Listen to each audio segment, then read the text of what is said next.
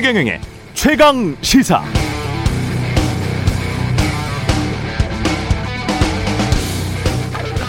네, 화장실 갈 곳이 마땅치 않아서 참다가 방광염에 걸리는 사람들이 있습니다.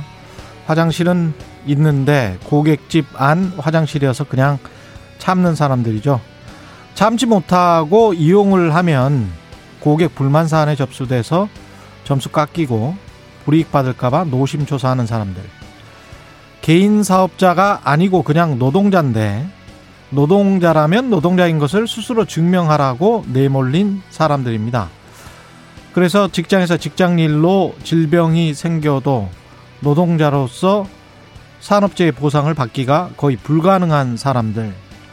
특수고용직 노동자, 파견직 노동자, 플랫폼 노동자, 무림한 개인 사업자인 노동자들에 대해서 지난 금요일 KBS 김준범 기자와 함께 했었는데요.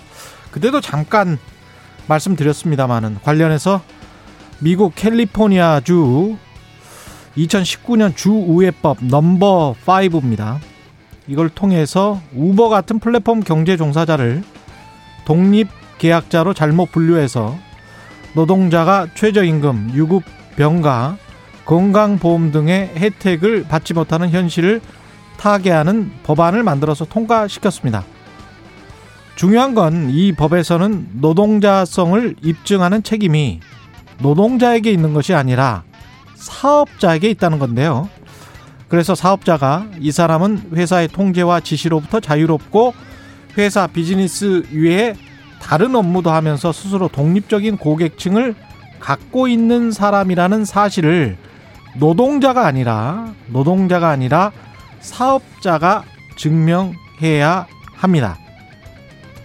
그냥 수십 년 동안 이런 노동자들에 대해서 논쟁만 하거나 아이고 불쌍하다 동정한다 라고만 하는 사회 정치와는 크게 대비됩니다.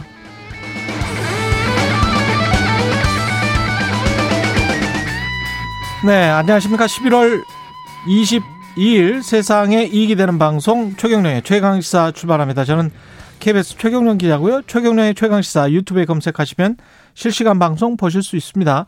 문자 참여는 짧은 문자 50원, 긴 문자 100원이 드는 샵 9730 무료인 콩 어플 또는 유튜브에 의견 보내주시기 바랍니다. 오늘 1부에서는 어제 문재인 대통령의 국민과의 대화 관련해서 강기정 전 청와대 정무수석 연결하고요. 2부에서는 최고의 정치 더불어민주당 진성준 의원, 국민의힘 성일종 의원 만납니다.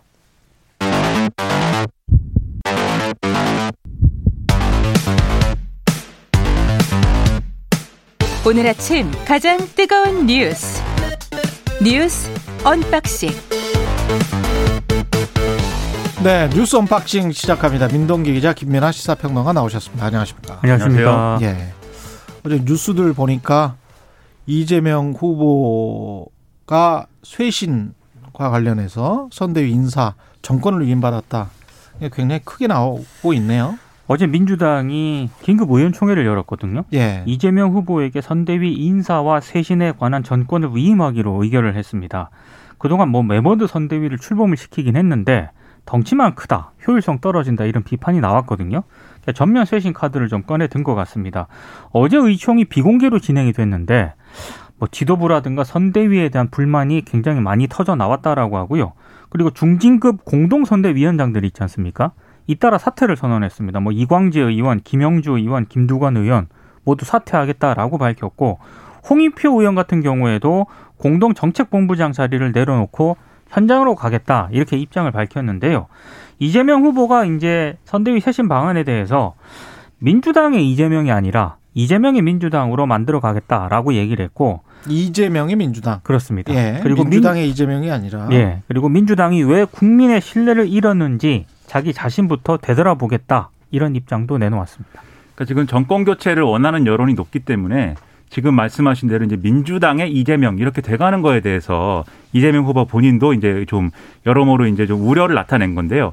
이게 단순히 뭐 민주당이고 싶지 않다 이런 것보다는 그동안 문재인 정권을 지나면서 국민들이 갖게 된 이 민주당 정권에 대한 이 명과 암이 있지 않겠습니까? 근데 특히 이제 어두운 면들, 이러저러한 것들을 잘 못했다 또는 이러한 저러한 것들은 잘못했다라는 것들에 대해서 자유로워질 필요가 있는데 이재명 후보가 지금까지 사실 경선에서 선출된 이후에 그런 부분을 못 보여줬거든요. 그렇기 때문에 이제 이 선대위를 재구성하는 걸로 돌파해 보려고 하는 건데 저는 일단 의원들이 현역 의원들이 지역으로 내려가서 지역 구민들 만나고 자기가 속해 있는 이제 어떤 직역에 관련된 사람들을 만나고 이런 건 좋다고 생각합니다.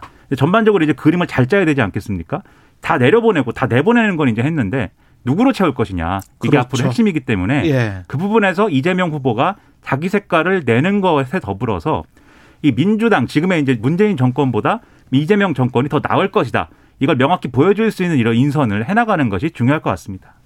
2030이랄지 새로운 어떤 얼굴들 이런 게 절실하다 이런 거는 선대위에서 이재명 후보도 느끼고 있는 것 같죠. 그래서 아마 좀 비공식적으로 예. 그동안 좀 영입을 위해서 접촉을 해온 것으로 제가 알고 있거든요. 누군가를 예. 예. 근데 생각만큼은 잘 뭐 인선이 좀안 됐다라는 그런 보도가 조금 나오고 있고요. 그리고 음. 오늘 같은 경우에 이제 첫 회의를 엽니다. 이재명 후보가 첫 회의를 여는데 중앙선대위를 전 국민 선대위로 일단 명명을 했고요. 다만 오늘 회의에서는 송영길 대표는 참석을 안 합니다. 아, 예. 그러니까 아마 아, 이재명 후보가 주도적으로 회의를 주, 주도할 것으로 보입니다. 이낙연계 의원들은 반응이 어떻습니까? 그러니까 공식적으로 지금 예. 뭐 이재명의 민주당 이렇게 지금 정권을 이재명 후보에게 위임하는 것에 대해서 공식적으로 뭐 불만을 표출하거나 그러지는 않은데. 그런 분위기는 안 되니까. 예. 근데 예. 오늘하고 어제 이렇게 언론 보도를 자세히 보면은요. 민주당의 한 중진 의원, 뭐 이낙연계 음. 의원 해가지고 비공식적으로 멘트를 한 게 있거든요. 예. 그 멘트한 내용을 보면은 굉장히 그 이재명 후보에게 정권을 위임한 것에 대해서 불만 섞인 목소리를 좀 하고 있습니다. 그러니까 이런 얘기예요. 그런 이제 부정적인 언급들 보면은 음. 어 결국 이제 내부의 내부의 소리인 건데 결국 이제 후보가 이제 뭐 실언을 하거나 또는 이제 어떤 후보가 가진 약점들이 있는 건데 이런 것들을 일종의 남탓, 좀 당이 문제다라든지 선대위가 문제다라는 얘기를 하면서 음. 그러면서 좀 벗어나려는 거 아니냐. 그리고 애초에 이렇게 메모드급 선대위를 꾸린 것도 용광로 선대위가 필요하다고 그래서 그래서 이제 꾸린 건데 이제 와서 뭐 그렇게 하느냐 뭐 이런 반응들인데 그런 게 이제 좀 개별적으로 이렇게 언론에 나오는 것은 제가 볼땐 적절치 않고 결국 선거 선대위든지 간에 뭐든지 간에 선거에 이기기 위해서 이제 갖고 있는 조직인 거잖아요. 그렇죠. 선거에 이길 수 있는 조직으로 만드는 게 중요한 것이기 때문에 뭐 그런 반응보다는 어떻게 하면 제대로 된 전략을 짤 수 있는지를 얘기하는 게 중요할 것 같고 이런 얘기는 좀 기다려 들을 필요가 있는 것 같아요. 이재명 후보가 본인이 이제 무엇이 부족했는지 그리고 앞으로 뭘 더 잘해야 되겠는지를 좀 더 이제 국민들 앞에서 좀 더 이제 허심탄회하게 얘기할 필요가 있다. 그러니까 지난번에도 이제 이재명 후보가 그런 차원의 언급을 하면서 분위기 전환을 시도하는 거잖아요. 음. 그래서 그런 분위기는 좀 더 이어져야 될 필요도 있어 보입니다. 솔직하고 정직할 필요가 있다. 특히 이제 지난 5년 동안의 평가 또 실정이든 실책이든 무엇이든지 간에 그렇죠. 그런 것에 관해서 진심으로 좀 사과하고 뭔가를 어떻게 바꿔보겠다. 이런 게 확실하게 드러나야 국민들 마음이 바뀌지 쉽지는 않을 것 같습니다. 예. 지금 단계는 이제 쉽지 않은데 그래서 음. 앞으로가 그래서 중요한 거죠. 예.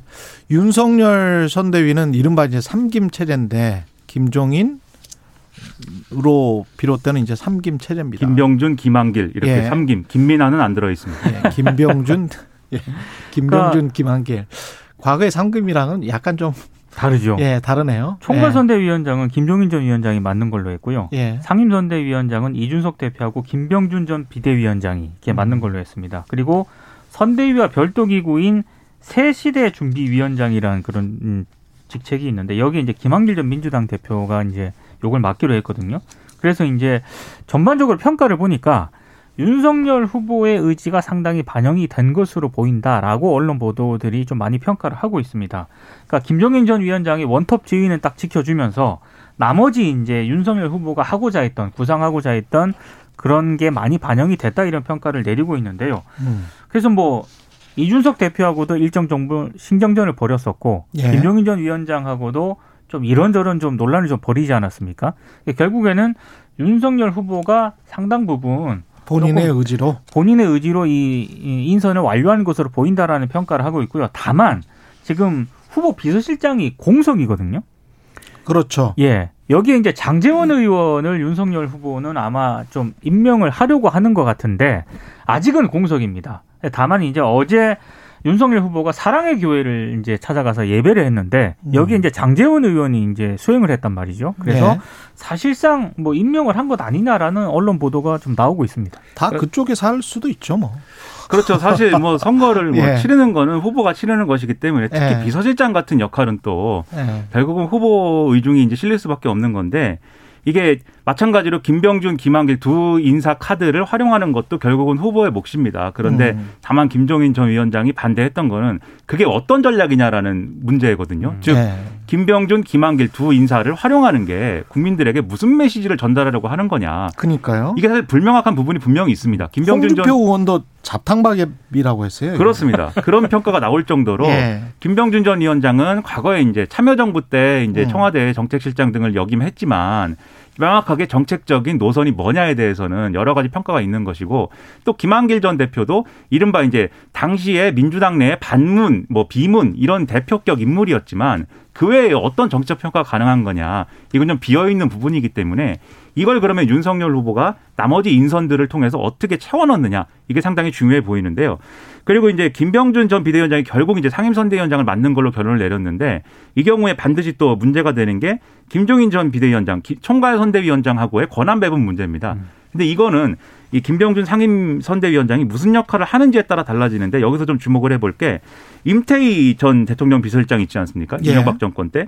이 분이 이제 어 어떤 역할을 또 할 거라고 해요. 총괄 상황실장이나 종합 상황실장 역할을 할 거라고 하는데 음. 그러면 아마도 총괄 선대 청- 선대위원장 김종인 전 위원장의 이 실무자급 역할을 하면서 또 선대위 내부의 어떤 여러 가지 절차를 주도를 해야 되는 그런 역할이 또 되는 겁니다. 예. 그래서 이런 점을 다 절충을 해가지고 묶어갖고 윤석열 후보가 그림을 만든 것이기 때문에 음. 이게 당장은 나름대로 이 선대위의 인사의 여러 가지 부분을 잘 조율을 했고 그걸 통해서 어쨌든 결과를 만들었다는 점에서는 긍정적인 평가를 받을 여지가 분명히 있어요. 그런데 앞으로 이게 혹시라도 이 조직 내에 서로 간의 갈등이라든지 또 서로 간의 어떤 분열 이런 걸로 이제 좀 기결이 되면 지금 이렇게 만들어 놓은 선대위 구조에 대해서도 윤석열 후보에 대한 비판이 커질 수밖에 없기 때문에 예. 결국 앞서 말씀드린 그 빈 공간들 어떻게 채울 거냐 어. 그걸 통해서 전략을 어떻게 어디로 가겠다는 건지를 어떻게 명확히 할 거냐가 굉장히 중요해졌습니다.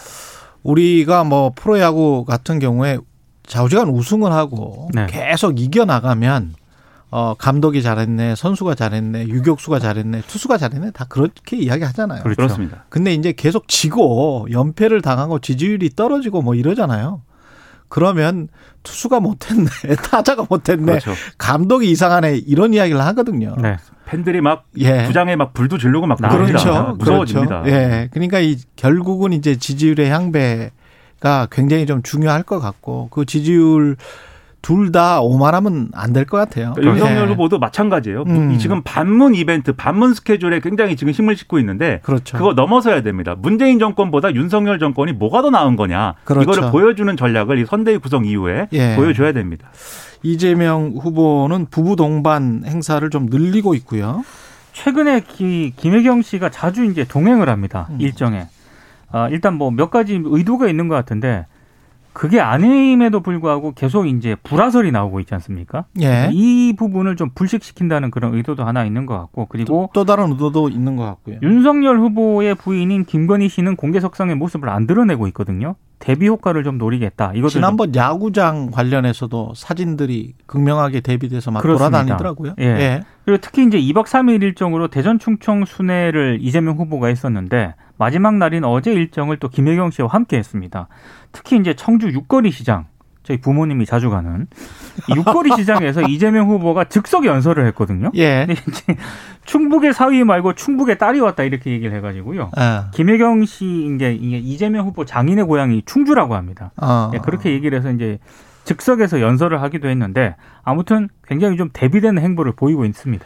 이게 뭐 저는 이제 뭐 금슬이 좋은 부부의 모습을 보여주면 좋죠. 네, 그런 건 좋다고 생각하는데 결국 이제 선거의 핵심이 또 부부관계 이런 데로 이제 또 모아지는 것은 또 어, 또 양면의 칼이기 때문에 음. 이런 부분에 관심이 집중될 수는 있겠지만 결국 이제 후보의 비전과 후보의 어떤 그런 철학을 보여주는 게 더 중요할 것이다 이렇게 생각이 당연합니다. 되고요. 예. 다만 이제 왜 김건희 씨는 그러면 이 전면에 나서지 못하는가에 대해서는 음. 그게 이제 두 후보와 배우자의 무슨 뭐 관계가 아니라 결국은 이제 어 여러 가지 논란이 있는 거잖아요. 도이치모터스 주가 조작이라든가 코바나 컨텐츠 관련 의혹이라든가 이런 것들이 경영 문제랄지. 그렇죠. 예. 이런 것이 있어서 부담스러워서 지금 수면 위로 못 올라오는 거 아니냐라는 평가가 있는 만큼 음. 계속 이제 좀 시간을 끌기보다는 명확하게 해명을 하고 그리고 행, 그 거기에 비추어서 후보 배우자로서의 역할은 또 같이 해주는 게 좋지 않겠는가 이런 생각이에요. 지금 이제 해명이 제대로 되고 있지 않다는 점에서는 제가 볼때 윤석열 후보 측에서 적- 적극적으로 대응을 해야 될 것 같습니다. 국민의힘에서 특히 뭐 여성위원회 소속 의원들하고 원내외 당협위원장 배우자들 있지 않습니까? 예.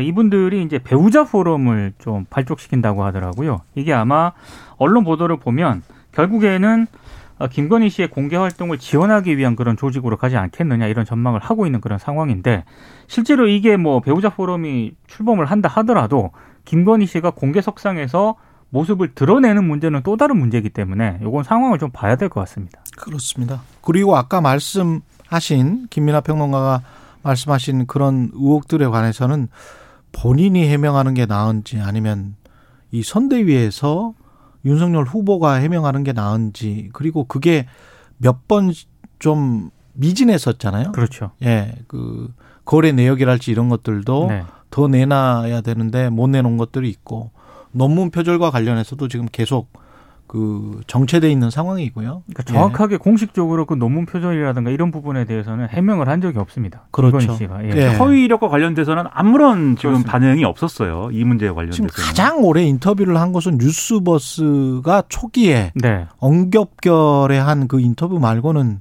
본인의 해명은 지금 전혀 없는 없습니다. 거잖아요. 그렇습니다. 네. 네. 예. 문재인 대통령은 퇴임 전에 마지막으로 국민과의 대화 이제 6개월 정도 남았는데 퇴임이 마지막 국민과의 대화 KBS 주최로 열렸습니다. 어제 100분 동안 생방송으로 진행이 됐고요. 이제 제일 아쉬운 거를 이제 시민들이 물었는데 역시 부동산이라고 답을 했습니다. 예. 근데 제가 좀 관심 있게 봤던 거는 전국민 재난지원금과 관련된 질문이 나왔거든요. 음. 그러니까 여당하고 정부가 갈등을 또 빚기도 하지 않았습니까? 그랬죠. 이 부분에 대해서 문재인 대통령이 내각의 판단에 신뢰한다 이렇게 답을 음, 했습니다. 맞습니다. 그러니까 이제 좀 선별 지원 쪽에 무게 중심을 좀 실은 건데요. 어 이재명 후보와는 조금은 예 음. 결이 다른 그런 그렇죠. 답변이어서 또 이재명 후보가 여기에 대해서 어떻게 생각할지도 좀 궁금하더라고요. 아무래도 대선 관련 뭐 민감한 대목들은 구체적으로 그리고 적극적으로 언급하기가 어려운 그런 그렇죠. 상황이었죠. 근데 이제 이 대목은 그렇게 입장 표명을 했지만 대부분의 이제 어떤 의제들은 코로나19와 관련된 것이었던 것 같아요. 이제 코로나19로 인한 변화라든가 그렇죠. 코로나19로 인한 자영업자 소상공인들의 어려움이라든가 또는 의료 체계 문제라든가 이런 것들이 많이 질문이 나왔는데 저는 전체적인 형식은 이렇게 대통령이 국민들하고 직접 대화도 나누고 답변도 하고 그런 모습을 더 자주 보여줄 수 있었으면 더 좋았겠다라는 생각이 한편으로는 들면서도 또 한편으로는 이게 너무 또 이제 국민들 하나하나 갖고 있는 생각이 너무 다양하고 너무 많기 때문에 네. 그런 것들을 다 이제 또이 이 질문 답변을 하다 보면 정작 중요한 문제에 대해서는 언급을 못할 수도 있다 이런 생각이 들었거든요. 이 국민들 답변에 직접 답변하는 것, 질문에 답변하는 것도 중요하지만 구체적인 정책적인 의제나 이런 것들의 핵심을 이제 좀 논의하는 것도 중요한데 그래서 다음 정권에서는 음. 전문가들하고도 이렇게 좀 반대 입장에 있는 전문가들하고 이렇게 공개적인 대화를 심, 한다거나 심더 깊게. 그렇죠. 토론한다거나 이런 자리를. 네, 마련해 예. 보는 것도 좋을 것 같고 특히 이제 최경영의 최강 시사에서 그런 자리를 하면 굉장히 좋다 네, 예. 그런 생각입니다. 저도 찬성인데 6개월밖에 안 남아가지고 예. 그러니까 다- 청와대에서 다음- 할지 걱정입니다. 다음 정권에서 이제 할 수 있으면 하고 문재인 대통령 인터뷰를 추진을 하는 겁니다. 최경영 최강 시사에서. 아까 그 화장실 갈 곳 없는 그 노동자들 관련해서도 이게 단지 화장실 문제가 아니고요. 이거 진짜 오래된 그렇습니다. 일이잖아요. 그렇죠. 네. 예. 우리 모두가 다 알잖아요. 그렇습니다. 특수 고용직 문제랄지 음. 이거 뭐 제가 취재 시작할 때부터 25년 전부터 있었던 일이고 집회와 시위가 그때도 있었습니다. 근데 아직도 해결이 안 됐어요. 예. 더 심화됩니다. 이 문제가. 예. 그리고 그런 사람들이 더 늘어났고요. 그렇죠. 플랫폼 노동, 노동자들 때문에 이런 것들이 좀 더 깊게 논의해봐야 될 내용들인 것 같고 그렇습니다. 자세한 이야기는 잠시 후에 강기정 전 청와대 정무수석과 논의를 하고요. 벌써 40분이 다 돼가네요. 그만 해야 된답니다. 말들이 많아요. 네. 우린 너무 말이 많아요. 네. 예, 뉴스 언박싱 민동기 기자 김민아 시사평론가였습니다. 고맙습니다. 고맙습니다. KBS 1라디오 최경영의 최강시사 듣고 계신 지금 시각은 7시 40분으로 향하고 있습니다. 오늘 하루 이슈의 중심. 당신의 아침을 책임지는 직격 인터뷰. 여러분은 지금 KBS 일라디오 최경영의 최강 시사와 함께하고 계십니다. 네, 문재인 대통령이 어제 저녁 코로나 위기 극복 관련 방역과 민생 경제를 주제로 국민과의 대화를 나눴습니다. 대통령의 퇴임 전 마지막 국민과의 대화 어떻게 들으셨는지 궁금하네요. 강기정 전 청와대 정무수석 연결돼 있습니다. 안녕하세요. 네, 안녕하세요. 예, 수석님은 어떻게 들으셨습니까? 글쎄, 저는 이제 다 어제도 지켜봤는데 오늘 인터뷰도 있고 그래서 예. 어떤 일상으로 회복이냐 다시 긴장이냐 그 경계 지점에서 음, 국민들을 위로해주고 또 국민들에게 협조를 구하는 그런 좋은 자리 아니었나 싶습니다. 예. 지금 다 사람들이 이제 코로나19가 가장 큰 이슈고 그것과 연계된 이제 민생이랄지 부동산이랄지 이런 것들도 계속 논의가 됐었고요. 재난지원금도 좀 논의가 됐었고요. 네, 주, 예, 주제나. 이런 것들은 충분히 넓었다라고 생각하세요? 아무래도 이제 더 국방이나 예를 들면 정치 일반으로도 또 궁금한 것이 많이 있었겠지만은 예. 그렇게 너무 넓어지면 아마 그 산만하고 대화가 힘들었을 겁니다. 그래서 음, 이 지금의 최대의 어떤 대한민국의 국민들과 함께 나눌 수 있는 공감대 있는 대화 네. 그런 대화가 그 영역이었고 만약 자칫하여 그 정치 영역으로 번지게 되면 그 목적을 달성하기 어렵고 음, 혹시 야당으로부터 또 다른 시비거리 예, 뭐 시비거리를 줄 수도 있어서 예. 주제를 잘 잡았다고 저는 생각합니다. 근데 이제 야당은 국민의힘은 빛바랜 개살구다 이런 논평을 내놨습니다. 아무래도 국민과의 대화는 국민들이 진솔하게 묻고 또 대통령은 그거에 공감하는 그런 대화 방식이기 때문에 예.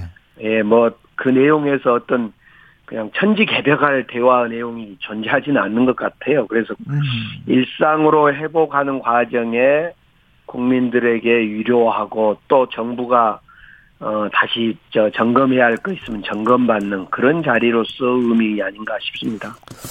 이게 KBS가 여론조사 기관을 통해서 연령, 성별, 지역 등을 고려해 선정한 300여 명이 온 오프라인으로 참여한 방식이었거든요. 근데 이 예, 예. 형식은 어떻게 생각하세요? 이렇게 좀 국민 대표성을 갖고 있다라고 생각하십니까? 아니면 네, 대표성도 대표성이고요. 일상으로 회복을 보여주는 과감한 어떤 도전 아닌가. 예를 들면 당연히 비대면을 택해서 진행을 할 수도 있었거든요. 그런데 네. 지금은 이제 방역도 해야 되고 회복도 해야 되는 어떤 지점에서 약 200명은 어, 현장에 나와서 또 100여 명은 그 비대면 형태를 통해서 했, 했기 때문에 저는 일상으로 회복하는 과정에 보여줄 수 있는 적절한 모양이었고 특히 이제 300여 명을 보니까 이제 한 아주머니도 계시잖아요. 그 아주머니도 막 얘기를 듣고 보면 아무 얘기도 아니에요. 내가 열이 나서 병원 갔더니 치료를 안 해주더라. 뭐 너무나 일상적인 얘기여서 그렇죠. 그런 얘기도 할 수 있어서 너무 좋았어요. 예. 근데 이제 그런 이야기를 대통령이 듣고 어떤 대통령이 조치를 취할 수 있는 영역도 또 아니잖아요. 어떻게 생각해 보면. 국민과의 대화 자체는 예. 어떤 해법을 주기보다도 그 자리에서 음. 해법이야 각 부처나 내각 여러 지자체에서 주는 거고 예. 국민과의 대화의 목적은 국민의 소리를 듣고 음. 공감해주고 아 그렇구나 하고 그런 자리라고 봅니다. 예. 그래서 그 자체에서 무슨 해법이 있거나 뾰족한 수를 해놓는 그런 건 아니라고 봐요. 아, 와, 그렇군요. 예. 그 국민에게 던진 어떤 메시지랄지 인상적으로 그 한 6개월 정도 지금 퇴임을 앞두고 있지 않습니까? 예, 예. 이런 상황에서 어떤 메시지를 가장 강렬하게 느끼셨어요? 저는 두 가지였다고 봅니다. 처음 모두 말씀에도 그런 이야기가 있습니다만은 6개월이라는 시간 길지는 짧다면 짧은데 음. 길다. 짧지는 않다.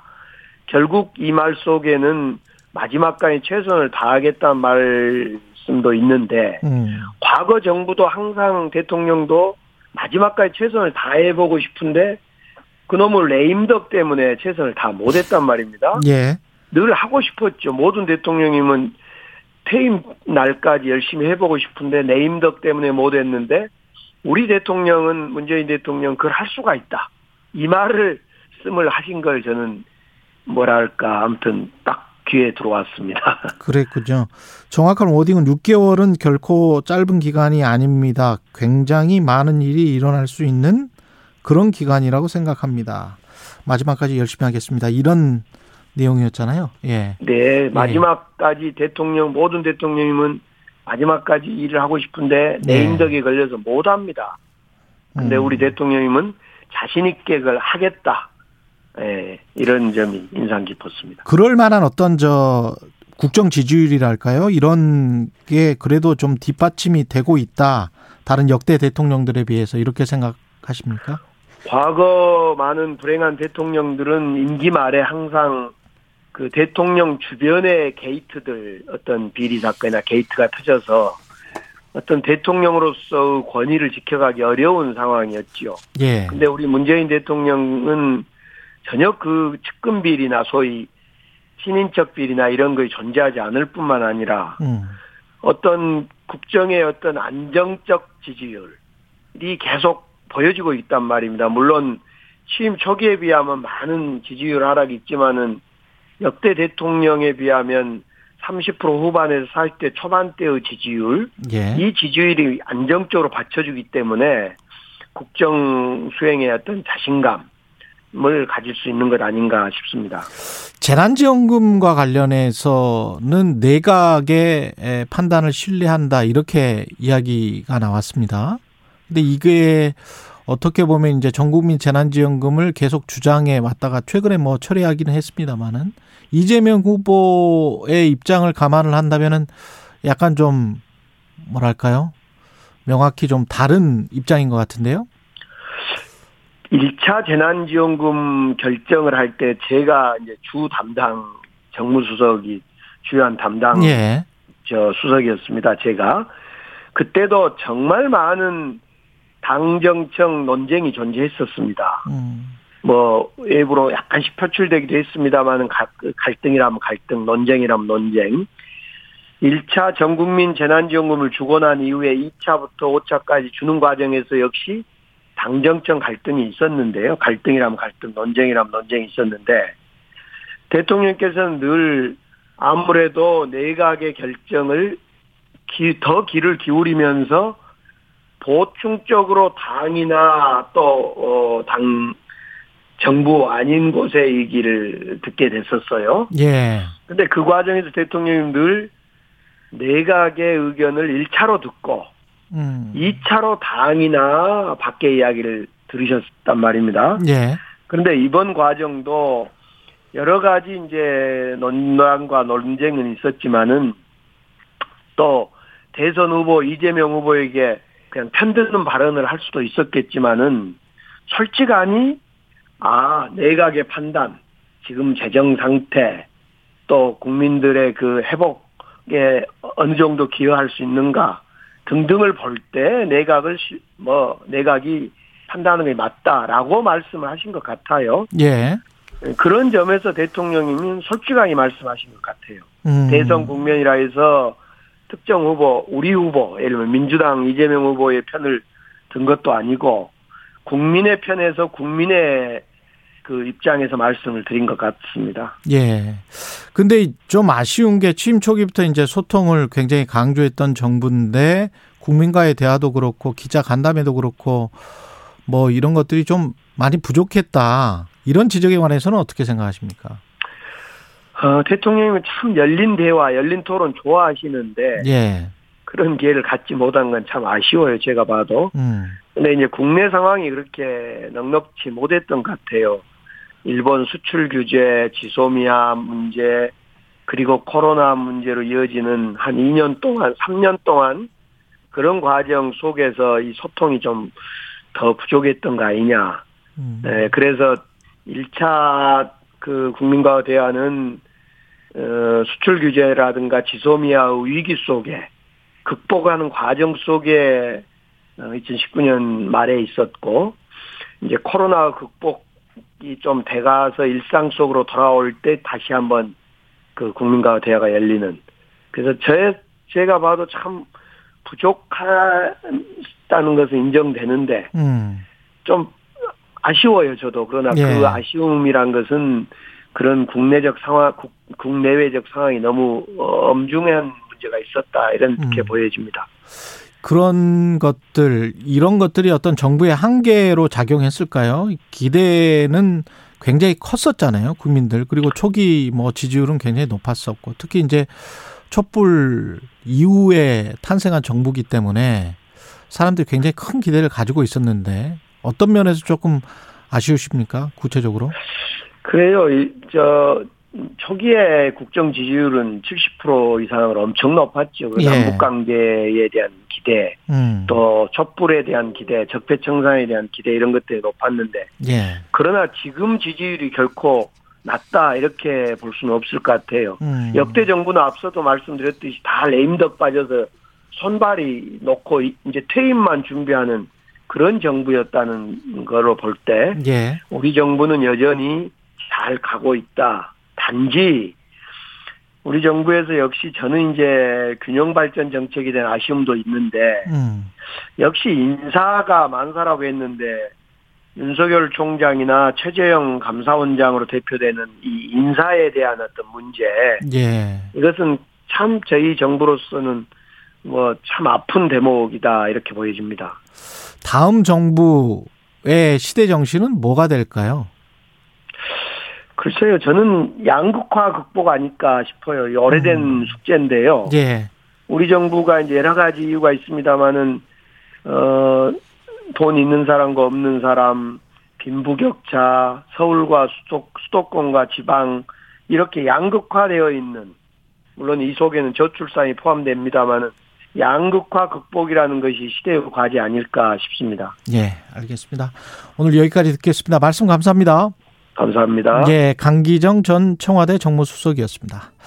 KBS 1라디오 최경영의 최강시사 1부는 여기까지고요. 잠시 후 2부에서는 최고의 정치 더불어민주당 진성준 의원, 국민의힘 송일정 의원 만나겠습니다.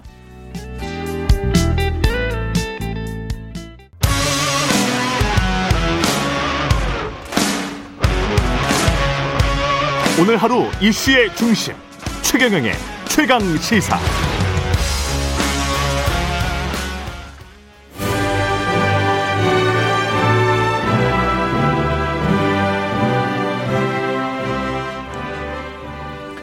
네, 전국의 가장 뜨거운 현안을 여야 의원 두 분과 이야기 나눠보는 최고의 정치 오늘도 여야 의원 두 분 나오셨습니다. 한 분만 나오셨네요. 한 분은 예 전화로 연결돼 있고요. 더불어민주당 진성진 진성준 의원님 나오셨습니다. 안녕하십니까? 네, 안녕하세요. 예. 국민의힘 송일종 의원님은 안녕하시지 않은 것 같은데요. 전화로 연결돼 있습니다. 안녕. 네, 네, 안녕하십니까. 성일정 의원입니다. 예, 몸이 좀 안 좋으세요? 아, 예. 제가 출장을 좀 다녀왔더니요. 예. 모- 몸살이 나서 아. 스튜디오를 못 나갔습니다. 죄송합니다. 예, 알겠습니다. 오늘은 이렇게 진행을 아, 하도록 하루 하겠습니다. 쉬시지. 공격, 공격을 좀 하지 말라는 얘기죠, 지금. 예. 예. 최경련의 최강시사 유튜브에 검색하시면 실시간 방송 보실 수 있고요. 스마트폰 콩으로 보내시면 무료입니다. 문자 참여는 짧은 문자 50원, 기본자 100원이들은 샵9730 무료인 콩 어플 또는 유튜브에 의견 보내주시기 바랍니다.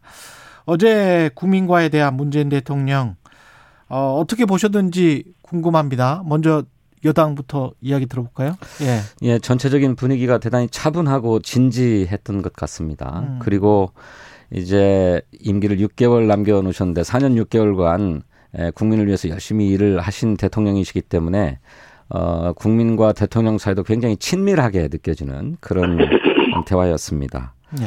어, 말씀드렸던 것처럼 이제 대통령의 임기 종료를 6개월 정도 남겨놓은 시점에서 마지막 에, 국민과의 대화였는데 에, 지난 4년 6개월간의 어떤 국정의 성과 또 그 한계 이런 거를 좀 차분하게 돌아보는 시간이었다고 생각해요. 예. 에, 특히 에, 코로나 방역과 부동산을 비롯한 민생 문제 이렇게 국민이 당면에 있는 현안들을 중심으로 어, 대통령의 솔직한 입장 또 그 문제를 해결해 나가기 위한 에, 당신의 각오와 의지 뭐 이런 것을 에, 진솔하게 에, 나누는 그런 시간이었다고 생각합니다. 네, 서인주 의원님은 어떻게 생각하세요?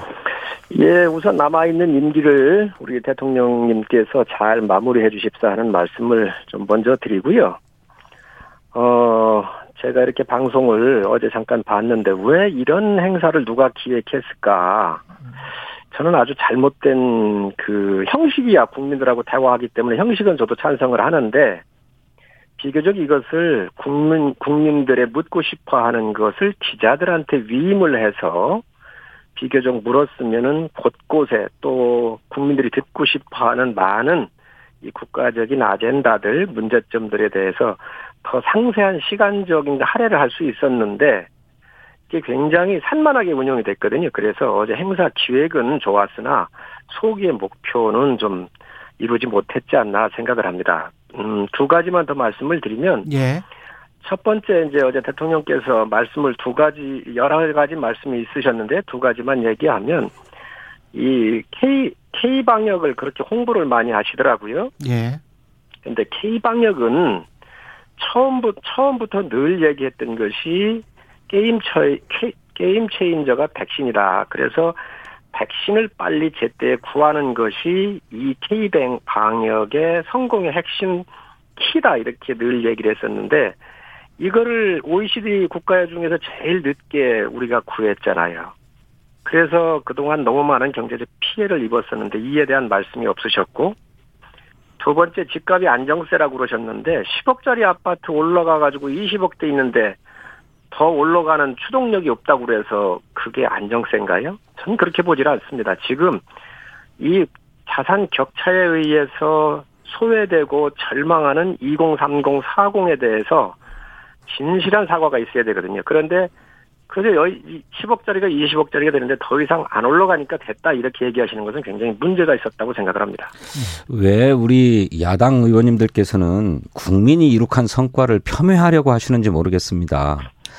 어, 전 세계 많은 나라들이 백신을 우리보다 앞서 맞기 시작했던 나라들도 우리보다 지금 백신 접종률이 떨어지고 있고 또 설사 그렇게 백신을 맞았다고 해도 충분한 방역 조치를 못했기 때문에 다시 확산세에 들어갔다는 것 아닙니까? 그래서 많은 나라들이 대한민국의 방역 체계를 따라 배우려고 하고 그렇게 완전히 봉쇄하고 통제하지 않는 가운데서도 어, 높은 경제 성과를 이룩한 것에 대해서 다 칭송하고 있지 않습니까? 국민이 피와 땀을 흘려서 또 눈물을 흘리면서 이룩한 성과를 왜 그렇게 폄훼를 하시는지 저는 이해할 수가 없고요. 집값도 물론 떨어지고 있다라고 하는 말씀은 아닙니다. 그간의 아주 가파른 상승세가 완화되어서 이제 안정 국면으로 들어가는 게 아니냐라고 하는 것이 대다수 전문가들의 관측이고 또 실제로 그렇게 되어야 하는 상황 아닙니까? 그래서 임기 마지막까지 확실하게 하락 안정세로 돌려놓아서 차기 정부가 부동산 문제로 집값 문제로 어 짐을 지지 않게 하겠다라고 하는 의지를 말씀드렸던 것인데 그것마저도 어 지금 헐뜯으시니까 듣기 상당히 거북합니다. 진 의원님 말씀 주시는데 여당 의원이니까 그런 말씀에 거북하실 수 있다고 생각을 합니다. 그러나 두 가지를 정확하게 아셔야 돼요. 우리 국민은 거의 100%, 92, 3% 쓰고 있는데 서반구 같은 경우는 50%밖에 마스크를 안 쓰거든요. 마스크 쓰면서 협조한 국민들의 덕입니다. 첫 번째는. 그 국민의 성과라는 말씀입니다. 자, 두 번째는 대한민국의 의료 시스템이 굉장히 좋아요. 지금 이 국민 1000명당 우리 국민이 병원의 병상 수가 12개고 일본이 13개입니다. 미국이 3개밖에 안 돼요. 1000명당 병원에 가면 병원 수가 심상 수가 3개밖에 안 되는 거죠. 유럽 음. 2.8개입니다. 그러면 이거 문재인 정부에서 해놓은 겁니까? 전 정부부터 다 대한민국이 준비해 놨었는데 충분한 병상 수도 준비해 돼 있었고 국민들이 마스크를 다 써주어서 이 위기를 벗어났거든요. 그러면 정부는 뭐를 해야 되느냐? 국민이 할 수 없는 거를 하는 게 정부입니다. 무슨 얘기냐? 백신은 국민이 구할 수가 없어요.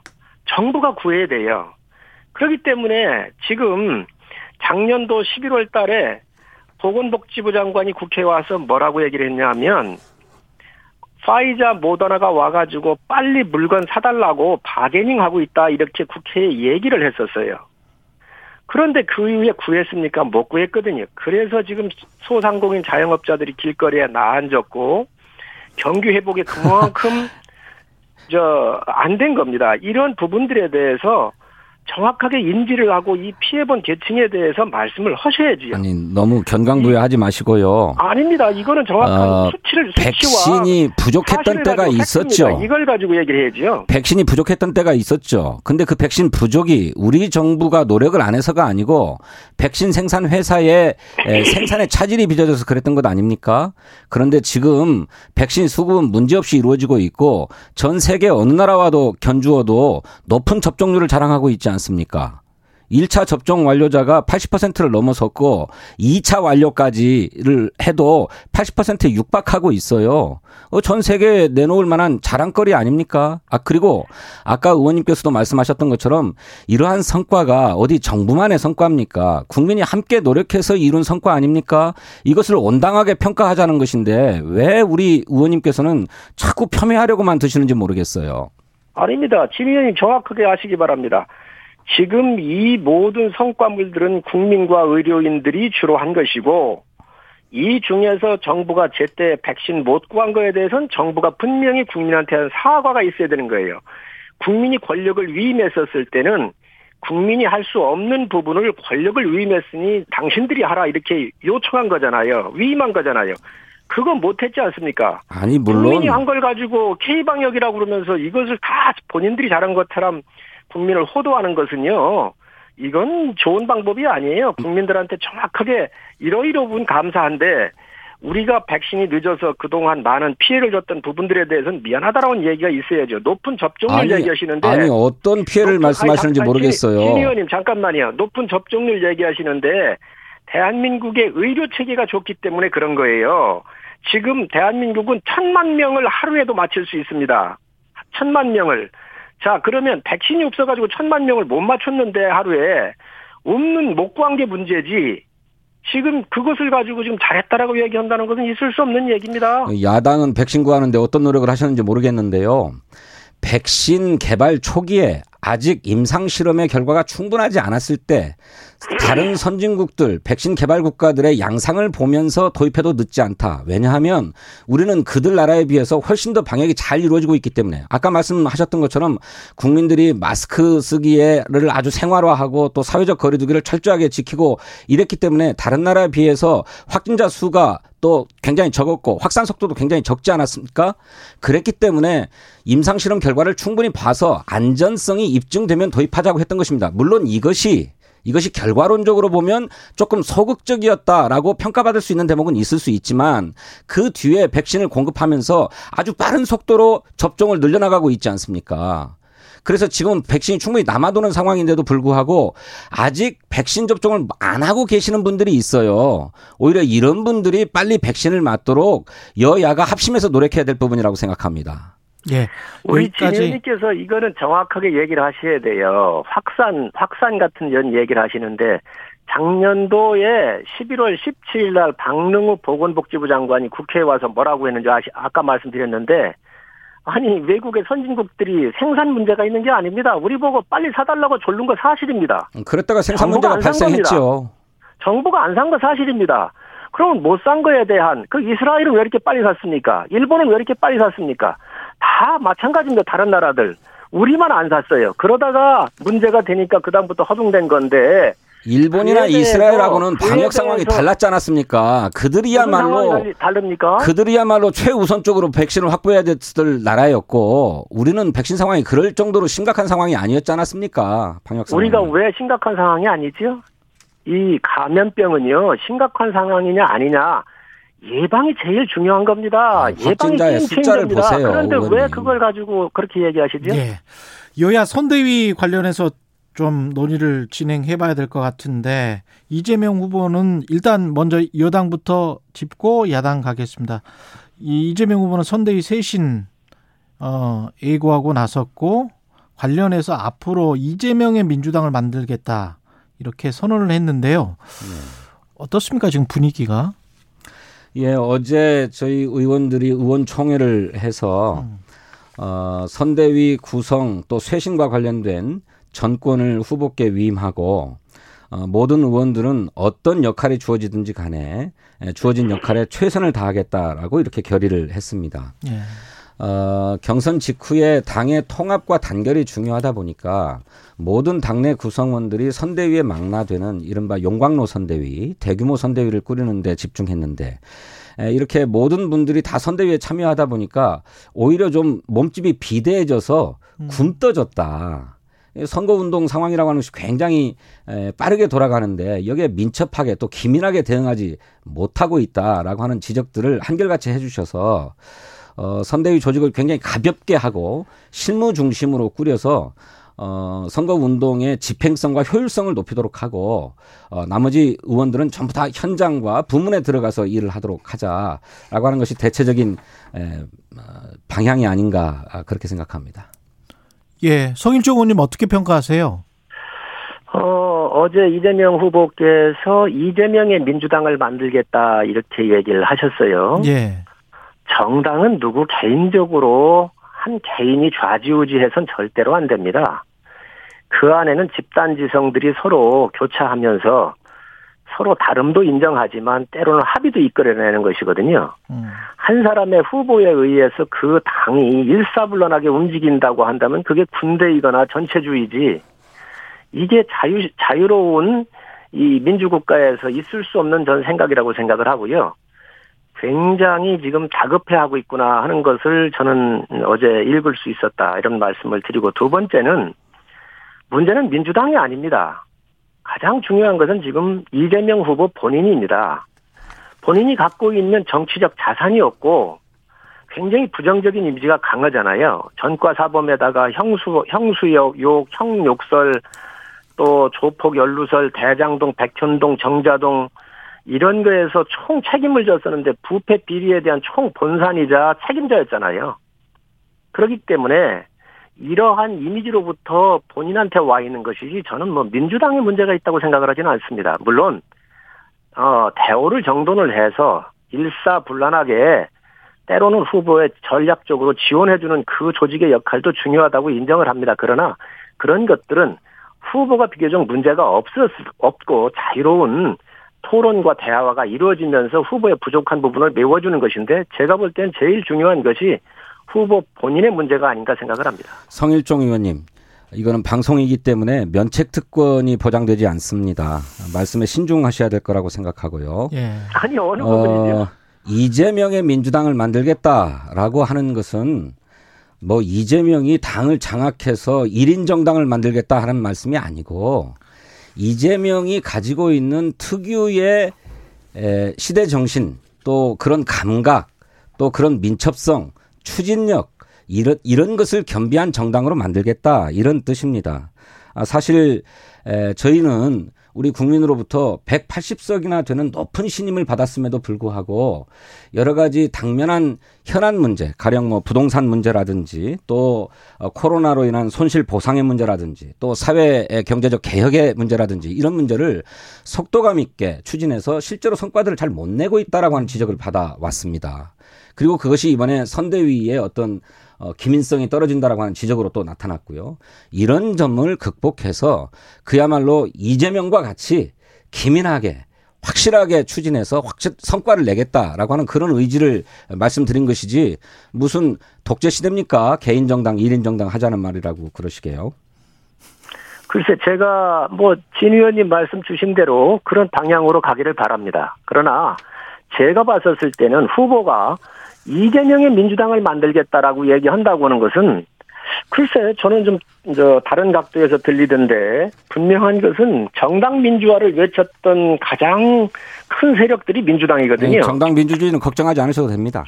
예, 그런 그런 민주당에서 한 개인 후보를 위한 당으로 이걸 다 재편하겠다. 그것은 전 바람직하지 않게 들렸습니다. 알겠습니다. 그 국민의힘 선대위 관련해서는 김종인 총괄 선대위원장, 김병준 상임 선대위원장, 김한길 새시대 준비위원장 확정안을 공식 발표를 했고요. 윤석열 후보가 관련해서 홍준표 후보는 잡탕밥이다. 이런 식의 혹평을 했고 경선 주자들과의 오찬회동에도 홍준표 후보원 유승민 전 의원이 모습을 비치지 않았는데 이 어떻게 봐야 될까요? 이 전반적으로 봤을 때 윤석열 후보가 어떤 그립 그 장악을 하고 어 잘 선대위가 구성된 걸로 봐야 되겠습니까?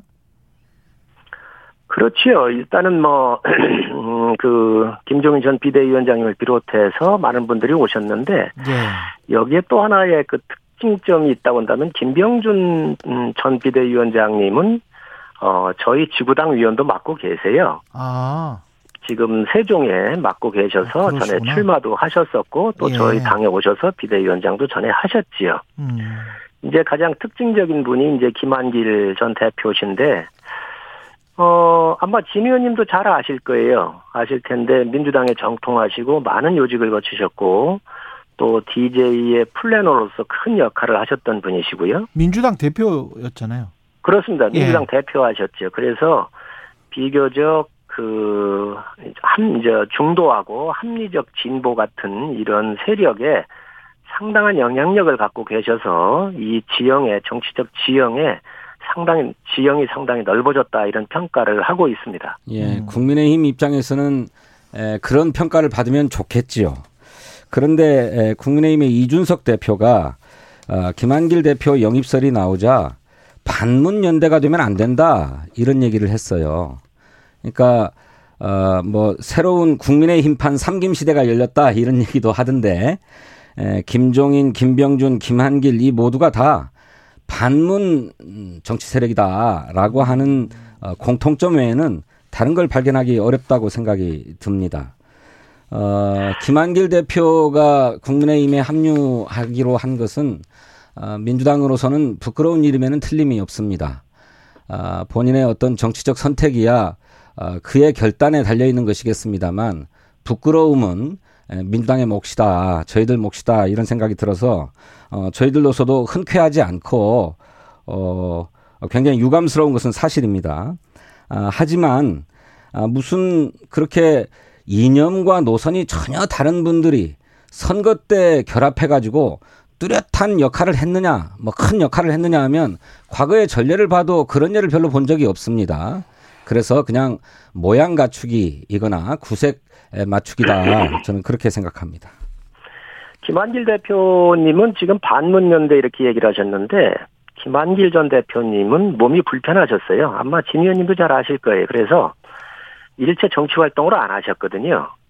그런데 이번에 나서신 것은 이 정권에 대해서 반드시 책임을 묻고 정권을 교체해서 새로운 대한민국을 좀 만들어야 되겠다라고 하는 정치하셨던 분으로서의 마지막 사명감이라고 저는 생각을 합니다. 이 네. 부분은 국민들께서 아실 거로 보이시고요.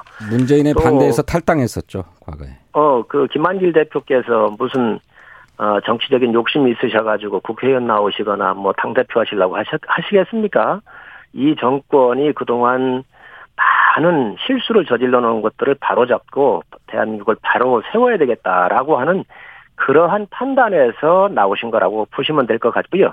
거기에 윤석열 후보한테 힘을 실어주신 거지요. 그러니까 문재인 대통령에 반대한다는 것 외에는 다른 정치적 명분을 찾기가 어렵다는 겁니다. 민주당 입장에서는 그렇지요. 그러나 우리 입장에서 볼 때는 오래한 민주당 계열의 대표까지 다 하셨는데 오죽했으면 이 정권에 대해서 어 문제 있는 것을 인지하시고 이제는 이대로 될 이대- 이대로 놔둘 수 없다. 그러니 내가 새로운 정치 세력한테 이 윤석열이라고 하는 사람한테 대한민국을 바로 세울 수 있도록 내가 할 일을 해야 되겠다고 나오셨겠습니까? 민주당이 아프시겠지만 어쨌든 저희 입장에서 볼 때는 많은 정치적인 영토가 확장됐다라고 보여집니다. 그러니 국민의 힘이 이번 대선을 통해서 대한민국을 어떤 나라로 만들 것이냐라고 하는 비전 또 정책 이런 데에 관심이 있기보다는 무조건 문재인 대통령에 반대하는 세력을 모아서 정권 교체만 하겠다라고 하는 데에 앞서 있다는 것입니다. 도대체 김한길 대표와 어떤 어, 정책적 비전을 공유했기에 에, 결합시킨단 말입니까? 그저 정권 교체를 해야 되니까 다 함께 뭉치자. 이것 말고는 다른 게 없는 것 아닙니까? 그래서 반문 연대, 반문 집합체라고 하는 평가 외에는 달리 긍정적으로 평가할 요소가 없다고 말씀드리는 것입니다. 아, 아이, 왜 없습니까? 공정, 공정과 상식의 대한민국을 바로 세우고 다 망가뜨려 놨지 않습니까? 민주당 정권이. 김한길 네? 대표가 공정과 상식을 위해서 공정과 어떤 상식에 제안을 대한- 하던가요? 아니, 공정과 상식에 대한 대한민국의 아주 기초적인 자산들을, 국가적 자산들을 바로, 바로 세우고, 또 코로나로 인해서 무너져 내려 있는 중산층, 중산층, 약자들을 갖다가 다시 중산층으로 올려야 되겠다라고는 여러 생각들이 있는데, 우리가 그러니까 김한길 대표가 하신 정책 제안 하나만 말씀해 주세요. 이러한, 아니, 잠깐만요. 합류하면서. 이러한 부분들에 대해서 예. 김한길 대표님도 굉장히 고민을 많이 하신 거지요. 그러니까요, 의원님, 김한길 대표가 어, 국민의힘에 합류하고 윤석열 캠프에 합류하기로 하면서 제안한 어, 그런 비전, 공정과 혁신을 위한 비전이 뭐가 있는지, 어떤 정책이 있는지 그 제안이 있으면 하나만 소개해 주십시오. 제가 방금 말씀드리지 않았습니까? 구체적으로 공정과 한번 상식에 얘기해 대해서. 바로 세워야 되겠다는 윤석열 후보의 뜻이 맞으신 거지요. 빠지신 거죠. 그래서 이 정권이 그동안 많이 너무도 국가를 이 잘못 경영을 해가지고 망가져 있으니 이 부분을 바로 세워야 되겠다라고 하는 생각을 하신 겁니다. 그렇기 때문에 두 분의 의기투합이 이루어진 거고 또 새로운 대한민국을 건설하는 새 정권이 필요하구나 이렇게 인식을 하셨기 때문에 오신 거지요. 김한길 대표 민주당의 대표셨으니까 저도 잘 아는 분인데 대단히 에, 영민하시고 어, 해안이 있으신 분입니다. 그런데 그분이 윤석열 후보의 어떤 부분에 대해서 공감해서 어, 합류하기로 했는지 저는 모르겠어요. 눈이 많이 어두워지신 게 아닌가 이런 생각이 듭니다. 아, 김한길 대표가 윤석열 후보가 일일 일망언을 쏟아냈다고 할 정도로 국가 운영에 대한 비전이나 정책은 하나도 못 보여주었고 오히려 역행하는 게 아니냐라고 하는 우려들이 쏟아지고 있는 판 아닙니까? 그런데 그런 김한 그 윤석열 후보에게 김한길 대표가 힘을 실겠다고 합류했다는 것은 과거의 영민함이 다 사라지신 게 아닌가 저는 그렇게 생각합니다. 그렇게 말씀 주시면 주 4일째 음식, 음식점 총량제, 재난지원금 같은 경우 마구 쏟아냈다가 그건 우리 사회가 나아갈 방향이죠. 정책을 아무런 검증도 없이 마구 쏟아냈다가 취소한 이재명 후보야말로 뭐라고 설명을 하시겠습니까? 정책 공약이 아니고요. 그것은 우리 사회가 지향해야 될 가치입니다. 의원님 음식점 총량제 막 비판하시지만 실제로 너무나 많지 않습니까? 그리고 많은 선진국들은 음식점을 하나 허가하고 내준다고 하더라도 상당한 준비 기간을 거쳐야만 인가가 날 수 있도록 그렇게 어, 조율하고 있어요. 그렇지 않으면 그야말로 너도 나도 다 뛰어들어가 가지고 망하는 분들이 너무 많기 때문에 그런 조율과 통제들을 하는 겁니다. 근데 그거 무조건 무슨 시장 자율의 원칙에 어긋난다고만 얘기를 하는 것이 낡은 사고방식이고 시장 근본주의적 사고방식이라고 하는 거예요. 주 4일제도 마찬가지입니다. 우리가 이제 주 5일제를 정착시켜 나가고 있는 단계에 있지만 아직도 우리나라의 노동시간은 세계 최장 시간이라는 것 아닙니까? 이제 줄여가야 되지요. 그런 것이 큰 방향이고 가치다라고 하는 점을 말씀드린 것이지 그걸 직접 바로 실행하겠다라고 정책 공약으로 내세운 건 아니질 않습니까? 그 다음에 그렇게 물러서셨는데 대권 후보는 그렇게 가벼운 자리가 아니에요. 한마디 한마디에 따라서 정책에 굉장한 영향이 내는 것, 이제 영향이 가는 것이지요. 그래서 윤석열 후보는 때문에 120시간 일해야 된다고 얘기했습니까? 그렇기 때문에 그러한 부분들에 대해서 그러한 부분들에 대해서 심도 있게 연구하고 그것이 던져야 될 거면 던지지만 그렇지 않으면 함부로 던져서는 안 되는 것이죠. 그래서 드리는 말씀이에요. 주 120시간 일해야 된다라고 했던 분이 누굽니까? 윤석열 후보 아닙니까? 또 120시간만 똑 우리 아니, 국민의 지금 임 의원님. 1.7%에 불과한 어, 부자들을 위한 감세 다 하겠다고 하면서 이 부동산의 양극화, 부동산의 격차, 자산 격차 문제에 대해서는 아무런 해법이 없- 없지 않습니까? 그래서 신중해야 된다고 하는 것입니다. 지금 그렇게 그 120시간 같은 경우 그 부분만 똑 잘라가지고 이렇게 얘기를 해서 120시간 일해도 괜찮다 이렇게 얘기를 하시면 안 되는 거예요. 다른 것도 그 많죠. 문맥 전체를 다 봐야지요. 일할 수 있는 공부할 수 있는 자유, 일할 수 있는 자유 때로 시간에 따라서 그 일의 일의 집중도와 또 일이 능률에 따라서 필요할 때는 좀 더 하고 나머지 시간 충분히 쉴 수 있는 시간을 요구한다면 그건 자율에 맡기자라고는 의미에서 얘기한 이야기인데 마치 그것을 무슨 정책으로 우리한 얘기한 적이 없습니다. 그러나 이재명 후보는요 주 4일째 음식점 총량제 재난지원금 다 정책처럼 얘기한 거예요. 그걸 정확하게 아셔야지요. 정책의 방향이고 우리가 추구해야 될 목표다 이렇게 말씀하셨죠. 예. 목표라고 하는 것도 시기가 있는 것입니다. 물론입니다. 아무 때나 할 수 있는 게 아니지요. 물론입니다. 여기까지 해야 되겠습니다. 오늘 저 성일종 의원님이 아무래도 좀 몸살 감기가 좀 있긴 있으시네요. 보니까 말씀하시고 지금 들어보니까 약간 약하세요. 저, 지난주나 지지난주에 비해서. 아니 이게 나저 핸드폰으로 하려니까 상당히 어렵습니다. 이게. 예, 아이, 고생하셨습니다. 최고의 정치 예. 국민의힘 성일종 의원님, 더불어민주당 진성진 진성준 의원님이었습니다. 고맙습니다. 고맙습니다. KBS 일라디오 최경영의 최강 시사 2부는 여기까지입니다.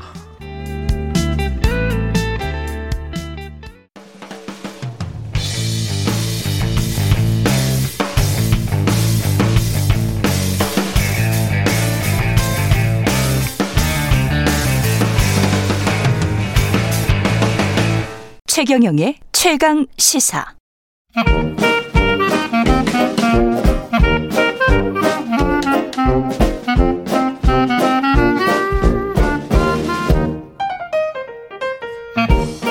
네, 최경영의 최강 시사 경제합시다. 월요일은 명쾌한 경제 이야기 해보고 있습니다. 오늘은 이종우 이카노미스트 스튜디오에 모셨습니다. 안녕하세요. 예, 예. 안녕하십니까. 전체적으로 지금 인플레이션 공포가 공포라고 해야 될까요? 어느 정도 수준으로 봐야 될까요? 지금 인플레이션. 예상보다도 상당히 높다라고 봐야 예. 되죠. 미국 같은 경우가 6.2%니까 음. 33년 만에 가장 높거든요.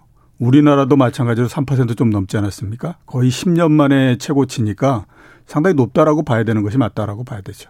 예. 관련해서 이제 신흥국들은 통화 정책의 고삐를 좀 예. 조이고 있는 양상입니다. 브라질은 여섯 차례나 금리를 인상했네요. 예, 그렇습니다. 예. 올해 초에 브라질 금리가 2.0%였습니다. 2.0에서 예, 여섯 차례 5.75% 올려서 지금이 7.57% 됐고요. 1년도 안 돼서요. 예, 예, 그렇죠. 예. 러시아 같은 경우가 역시 3.25% 포인트 인상을 했습니다. 예. 이렇게 인상한 이유를 보면 크게 두 가지 말, 그 말씀드릴 수 있는데요. 우선 좀 전에 말씀하셨던 것처럼 물가 불안이 상당히 큽니다. 음. 1월 달에 브라질의 물가, 소비자 물가가 4.56% 올랐거든요. 예. 그런데 8월 달에 9.68% 거의 10%에 육박하니까 당연히 이에 따라서 금리를 좀 올릴 수밖에 없는 그런 부분이 됐고요. 두 번째로 보면 가계 부채가 굉장히 많이 증가를 하고 있습니다. 그래서 이거를 좀 억제해야 되는 그런 그 부담을 안고 있거든요. 6월 달에 브라질의 가계 소득 대비한 그 부채 비율이 59.9%였습니다. 아, 이게 그 브라질 중앙은행이 통계를 내기 시작한 2005년도 이후로 가장 높은 수준이고요. 1년 사이에 부채 비율이 10% 조금 넘게 그, 이, 올라갔습니다. 그렇게 되다 보니까 이 속도로서 가계부채가 늘어나다가는 정말 큰일 나겠다. 이런 생각이 들어서 그걸 억제하기 위해서 이제 금리를 좀 인상하는 그런 형태로서 나온 거죠. 늘 이렇게 자본주의 역사를 보면 최근에는 이제 패턴화 돼버린 것 같아요. 예. 금융위기나 어떤 경제위기가 일어나면 돈을 풀고 돈을 음. 푼 다음에 음. 제일 먼저 당하는 곳은 신흥국이고 예. 신흥국에서 인플레이션 심하게 일어나서 금리 인상하면서 사람들이 쪼이니까 구조조정 들어가고 예. 구조조정 들어가면서 경제가 다시 위축되고 뭐 이런 악순환이 계속되는 것 같은데 예. 이게 왜 그런 건가요? 건가요? 매일 이렇게 신흥국들만 일단 신흥국 자체가 예. 경제적으로 봤을 때 가장 취약한 부분들을 가지고 있기 때문에 그렇고요. 예. 그 선진국에 비해서는 경제가 상당히 안정적이지 않지 않습니까? 음. 그 영향이 이제 상당히 크다라고 봐야 되고 두 번째는 이제 그 그렇게 그 안정적이지 못하다 보니까 선진국에서 조그만 어떤 정책을 핀다고 하더라도 그 효과 자체가 그 신흥국들에서는 굉장히 부풀려져서 나타나는 형태가 되는 거죠. 그러니까 예. 미국 같은 경우에 에, 뭐 유동성을 좀 공급을 한다. 그 유동성이 신흥국에 들어갈 때는 굉장히 크고 반대로 빠질 때도 굉장히 크고 이런 형태가 되잖아요. 그러니까 예. 상대적으로 영향을 굉장히 크게 받기 때문에 그 취약하고 좋을 때마다 이 변동이 굉장히 커지는 거죠. 예. 그 영향이 굉장히 크다라고 봅니다. 우리가 신흥국 위기할 때 브라질 뭐 러시아 이야기하다가 또 이제 유럽 쪽에서는 터키가 예. 항상 나오잖아요. 예, 예, 그렇죠. 근데 터키 같은 경우는 오히려 지금 금리 인하를 예. 했어요. 예. 인플레이션이 여기도 굉장히 심한 나라인데. 그렇죠. 9월 달 이전까지 예. 8월 달에 터키 금리가 19%였거든요.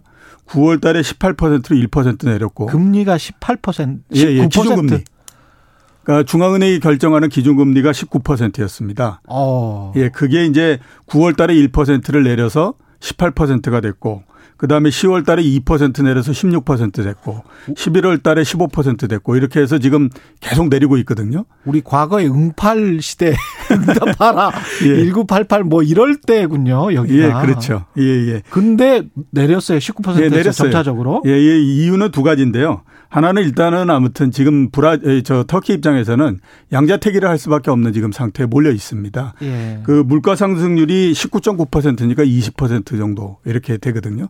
대신에 또 경제는 보면 터키가 2018년도에 외환위기가 났습니다. 그리고 2020년도에 코로나19가 나고 이랬잖아요. 그러니까 경제 굉장히 안 좋은 상태거든요. 예. 그러니까 높은 물가와 경제가 굉장히 안 좋은 상태니까 정부 입장에서 봤을 땐 양자 중에 하나를 택일할 수밖에 없는 상태죠. 음. 거기에서 일단 경제 쪽을 택했다. 이렇게 이제 볼 수가 있고요. 두 번째는 보면 어 정치권의 압력이 엄청나게 강하다. 이렇게 볼 수 있습니다. 어 에르도안 그 터키 대통령이 연설을 했어요. 뭐라고 했냐면 우리 국민이 금리에 집 눌리는 것은 용납할 수 없다. 고금리를 옹호하는 사람과 함께 할 수 없다. 결국 싸우겠다. 이런 그 얘기거든요. 이거에 직격탄을 받은 게 뭐냐 하면 이제 중앙은행 총재가 직격탄을 맞는 형태가 됐었습니다. 음. 이 전에 중앙은행 총재가 이제 나치 아그발이라는 양반인데 예. 작년도 11월 달에 취임을 했고요. 그때 이제 10% 정도 금리였었는데 이거 상황이 너무 안 좋으니까 금리를 19%까지 올렸어요. 그러니까 올해 3월 달에 전격적으로 해임을 시켜버렸습니다. 그리고 나서 이제 새로 그 이 중앙은행 총재를 임명을 했는데 예. 11월 이전에 10월 달에 대통령이 그 얘기를 했습니다. 이번에 금리 안 내리면 당신도 잘라버리겠다. 이런 얘기를 했거든요. 그래서 2019년서부터 2년 동안 중앙은행 총재가 네 번을 바뀌었습니다. 이 에르도안 대통령이 계속 그 대통령 하시는 분이죠. 예, 그렇죠. 그 몇 년 전에 구테타하고 예. 뭐 이렇게 해서 그래서 어 정치권에 굉장히 강한 압력도 있고 그래가지고 지금 다른 나라와 다르게 계속해서 지금 금리를 내리고 있는 그런 상태 이렇게 볼 수 있습니다. 이게 해외 투자자들은 어떻게 반응할지도 궁금하네요. 이렇게 안 투- 좋은 상황에서 예. 터키에 이렇게 되면 계속 투자를 할까 그런 생각도 투자를 들고요. 아마 안 하지 싶은 생각이 예. 드는데요. 그러니까 이제 금리를 내리는 것도 그하지만 금리를 내리면 원래 통화가 강세가 돼야 되지 않습니까? 그렇죠. 근데 계속해서 지금 터키 리라화가 계속 약세가 되고 있거든요. 음. 이번에 금리를 내리면서 1달러당 10.45 리라까지 내려가 있는 상태입니다. 이게 올해 한 해만 30%가 절하가 된 거고요. 음. 그다음에 2018년도에 외환위기 났을 때하고 수준이 거의 비슷해져 버렸거든요. 예. 그렇게 되니까 이게 뭐 그 외국인 투자자들 입장에서 봤을 때는 금리도 내려가지 거기에다가 또 환율도 굉장히 절하가 되지 그러니까 들어올 이유가 별로 없는 상태가 되는 거죠. 그렇죠. 예. 아 터키도 힘들군요. 그럼 예. 유럽도 별로다 인플레이션 때문에 힘들다는 이야기가 있고 미국은 좀 낫습니까? 어떻습니까? 미국은 좀 낫기는 한데 예. 제가 봤을 때는 참 어리석은 선택들을 계속하고 있다. 이런 생각이 많이 듭니다. 어떤 어리석은 선택요? 어, 저희 가끔 이런 얘기들, 예. 이런 얘기를 하는데요. 30년 후에 경제사가가 있지 않겠습니까? 경제사를 보는 음. 그 학자들. 예. 그 사람들이 아마 지금의 연준을 어떻게 평가할까라고 음. 하면 저는 아마 이런 평가를 하지 않을까라는 생각이 들어요. 어리석은 사람들이 모여서 어리석은 짓들을 했다. 이런 생각을 할 거다라고 생각이 드는데요. 제럼 파월이 그 아주 그 중죄인이 될 수도 아, 있겠네요. 뭐 제가 보기에는 거의 그런 스타일이다라는 네. 생각이 드는데 그냥 숫자만 보면 그런 생각이 나옵니다. 자, 올해의 미국 경제가 6.5% 정도 성장을 할 거라고 얘기를 하고 있습니다. 6.5%. 예, 예. 그다음에 내년도도 마찬가지로 4% 초반에 성장을 할 거라고 예상을 하고 있거든요. 4%. 와. 예. 그다음에 물가 상승률이 아까 말씀드렸던 것처럼 6.2%입니다. 그리고 부동산 가격 상승, 우리나라로 따지면 이제 집값 상승률이 20%입니다. 우리나라가 11% 집값 상승하는데 이 난리가 났잖아요. 그래서 뭐 20%예요, 지금 예. 미국이? 지금 그렇습니다. 19.8% 정도가 되니까요. 작년 그 대비해서 지금 미국 1년 GDP가 한 21억 달러. 예, 21조 달러. 21조 달러 수준이고 우리가 한 1조 한 6, 7천억 예. 달러 수준인데 21조 달러의 GDP가 막 4% 5% 성장을 한다는 거는 예, 그렇죠. 자, 그런데 한번 따져보면 이렇게 높은 물가와 높은 성장을 하고 있는데 지금 금리는 0.25%입니다. 그걸 예. 언제 올릴지도 지금 확정을 못 하고 있는 상태고 많은 압력이 들어가니까 겨우겨우 이제 그 유동성 공급을 중단하는 테이퍼링을 하겠다라고 얘기를 하고 있잖아요. 그런 상태고요. 아까 말씀드렸던 것처럼 부동산 가격 상승률이 20%거든요. 근데 매달마다 중앙은행이 500억 달러씩 부동산을 사라고 돈을 제공해주고 있는 상태입니다. 이게 모든 변수들을 놓고 따지면요. 이게 도저히 얘기할 수가 없는 상태의 엉망진창이다 이런 생각이 들거든요. 그렇기 때문에 예. 과연 이런 형태로 나가다가 도대체 나중에 이 많은 어음을 떼놓고 그걸 어떻게 처리를 할까. 이런 생각이 들거든요. 그만큼 보면 지금의 미국의 중앙은행은 정책에 대해서 자신감도 없고 음. 그렇게 되다 보니까 그냥 인기 영합적인 정책만을 계속 하고 있는 상태. 이렇게 이제 볼 수가 있는 거죠. 그 미국 영국이죠. 영국 영란은행 그 위원했던 분 금- 우리로 치면 금통위 위원했던 분이 굉장히 좀 비판을 많이 했잖아요. 인플레이션 대비 예. 안 한다고 예, 예. 미국이 아이 그 이것만 타- 따져봐도 그렇습니다. 예. 어느 나라든지 정부는 금리를 인하하고 싶어 합니다. 그죠? 음. 경기에 좋기 때문에. 중앙은행은 그 통화 가치를 안정시켜야 되기 때문에 금리를 인상하고 싶어 합니다. 예. 근데 올해 중반에 보면 미국의 재무부 장관이 야, 이렇게 하지 말고 금리를 좀 올려야 된다. 이런 음. 얘기를 하잖아요. 그러니까 얼마나 전임자, 그 전임 연준 의장으로서 현, 현 연준이 하고 있는 거가 얼마나 마음에 안 들면 예. 그런 얘기를 다 하겠어요. 그러니까 그 정도로 지금 보면 연준은 자리를 못 잡고 있다 이렇게 볼 수가 있는 거죠. 근데 민주당 미국 민주당도 지금 금리 인상에 좀 사실은 속으로는 미적거리는 예, 거잖아요. 그렇죠. 예. 예. 그런 상황에서 계속 돈은 지금 계속 풀고 테이퍼링이라는 게 계속 이제 돈에 푸는 액수를 줄인다는 것이지. 예, 예, 그렇죠. 돈은 계속 푼다는 푼다는 거잖아요. 거죠. 내년도 5월까지. 근데 이제 그 테이퍼링의 시기를 그냥 빨리 앞당기고 예. 테이퍼링의 종료 시기를 앞당기고 금리 인상을 해야 된다라는 그런 목소리는 좀 더 기반을 지지를 받고 있는 것 같은 그런 양상이네요. 그러면 예, 그렇죠. 현재는 이제 예. 그런 얘기들을 굉장히 많이 하고 있죠. 다른 것보다도 아까 말씀드렸던 것처럼 부동산 가격이 20% 이렇게 상승하면 13년 전에 그것 때문에 난리가 난 형태였지 않습니까? 그렇죠. 그렇게 되니까 당연히 그대로 그 얘기를 할 수밖에 없고 그 다음에 최근에 보면 바이든 대통령의 지지율이 최저로 계속해서 내려가고 있거든요. 그렇죠. 인플레 때문이다라고 하는데 그게 한 겹 더 가게 되면 우리와 똑같이 이렇게 그 음. 자산 가격 집값이 올라가가지고 난 못 살겠다 이런 이제 생각을 하고 있는 거죠. 불만이 굉장히 예, 예. 크게 됐네요. 예. 미국도 자가 보유율이 뭐 한 65% 정도 되기 때문에 나머지 35% 특히 그냥 트럭이랄지 뭐 그냥 노숙하는 곳 LA나 이렇게 따뜻한 곳은 그냥 그런 사람들이 굉장히 지금 많아요, 사실은. 예. 미국도 굉장히 지금 심각한 상황이고 유럽은 어떻습니까? 어, 유럽은 전체적으로 봤을 때 경기가 별로 그렇게 좋은 상태는 아니고요. 예. 그 다음에 이제 또 인플레도 어느 정도는 높고 뭐 이런 상태인데, 어, 내년도를 보면 전체적으로 올해보다는 경제가 조금 더 나빠지지 않겠느냐. 이런 이제 우려를 굉장히 많이 하고 있는 상태입니다. 이유는 크게 두 가지인데요. 우선 보면 정책의 효과가 점점 이제 떨어진다. 이렇게 이제 볼 수가 있습니다. 작년도에 전 세계적으로 유동성을 공급해 줬던 게 1년 동안에 36조 달러 정도 공급을 했거든요. 미국이 21조 달러고 GDP가 음. 그다음에 중국이 GDP가 15조 달러 정도 됩니다. 그렇죠. 그러면 세계 G1, G2 국가를 합친 GDP만큼을 유동성을 공급을 해줬기 때문에 그냥 있다고 하더라도 경제는 굉장히 어느 야. 정도는 좋아요. 엄청나군요. 네, 근데 그게 이제 예. 점점 약 효가 이제 떨어져 가고 있는 그런 상태. 이렇게 이제 볼 수 있죠.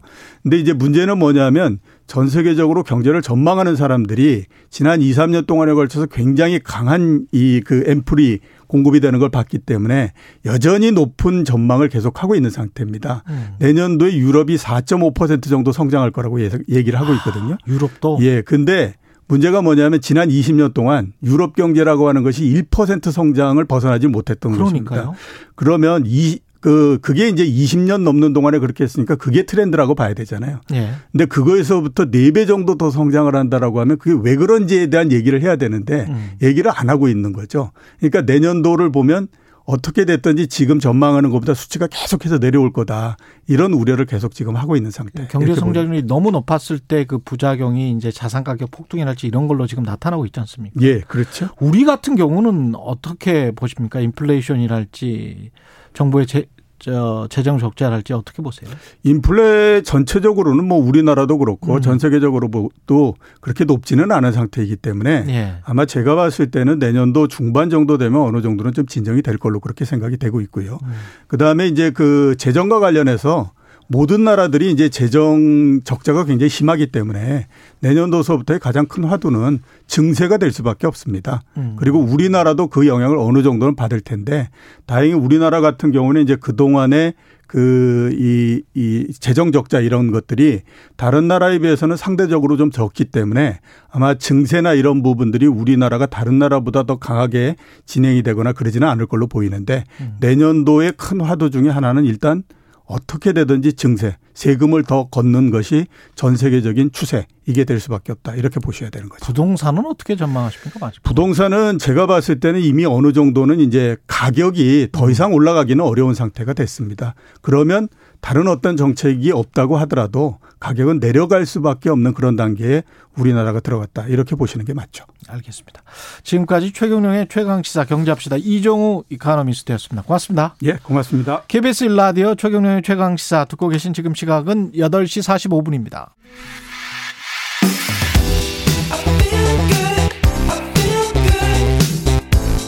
세상에 이익이 되는 방송 최경영의 최강 시사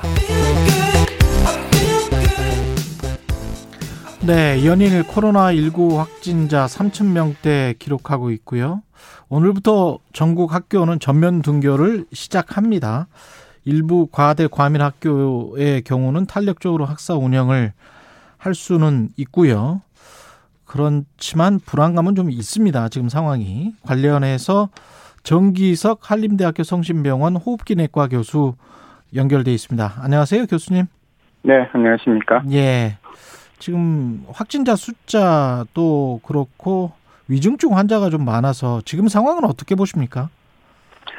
예, 지금 이제 본격적으로 환자는 증가하기 시작했다고 봅니다. 지난 주말 또 오늘 발표될 숫자들이 거의 뭐 3천 명이 계속 나오고 있는데 이런 일은 처음이죠. 우리가 작년에 시작해서. 예. 그래서 어, 이 추세라면 뭐 정부도 다 아, 얘기를 하듯이 뭐 증가가 안 될 수가 없는 상황이고요. 문제는 이제 접종 완료율이라는 게 우리가 한 거의 80% 가고 있지 않습니까? 그러면 이제 거의 다 포화가 됐고요. 더 이상 접종 완료율을 기대하기는 당분간 어렵습니다. 예. 그래서 접종 완료율이 거의 다 됐기 때문에 어 다행히 이제 접종 완료율에 의해서 면역이 올라간 사람들은 있겠지만 지금 부스터샷 얘기에서 나왔듯이 접 종 완료를 했더라도 어 면역이 거의 없는 상태에 있는 사람들은 점점 점점 늘어나고 있죠. 그래서 이제 그 사이에 부스터 다음 부스터를 맞을 때까지의 갭이 상당히 있기 때문에 앞으로도 환자는 계속 늘어날 거다. 그래서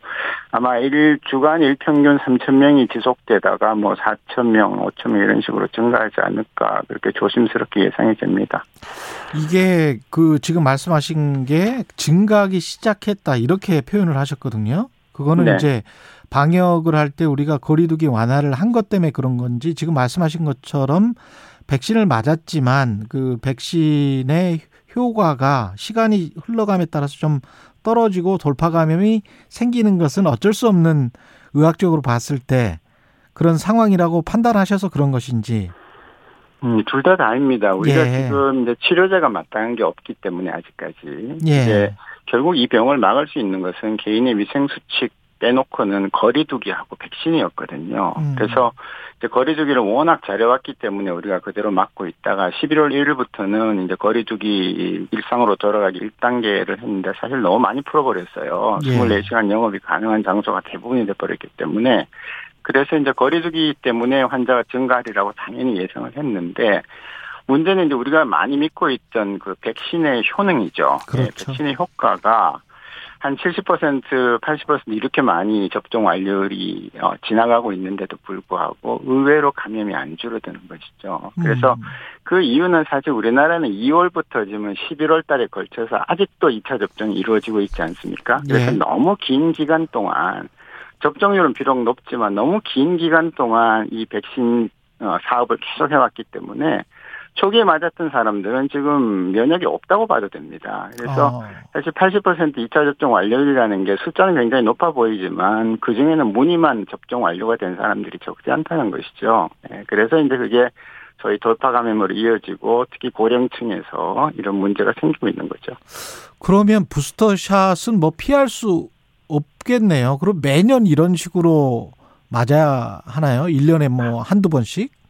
그게 답답한데 일단 독감을 생각하시면 예. 어, 매년 맞아왔습니다. 이 예. 사업은 독감 사업은 뭐 10년 이상 쭉 지속됐기 때문에 아마 당분간 코로나 백신도 1년에 한 번은 맞아야 될 건데요. 음. 문제는 이제 두 번씩이나 맞게 되면 정말 어, 힘들어지죠. 그래서 어.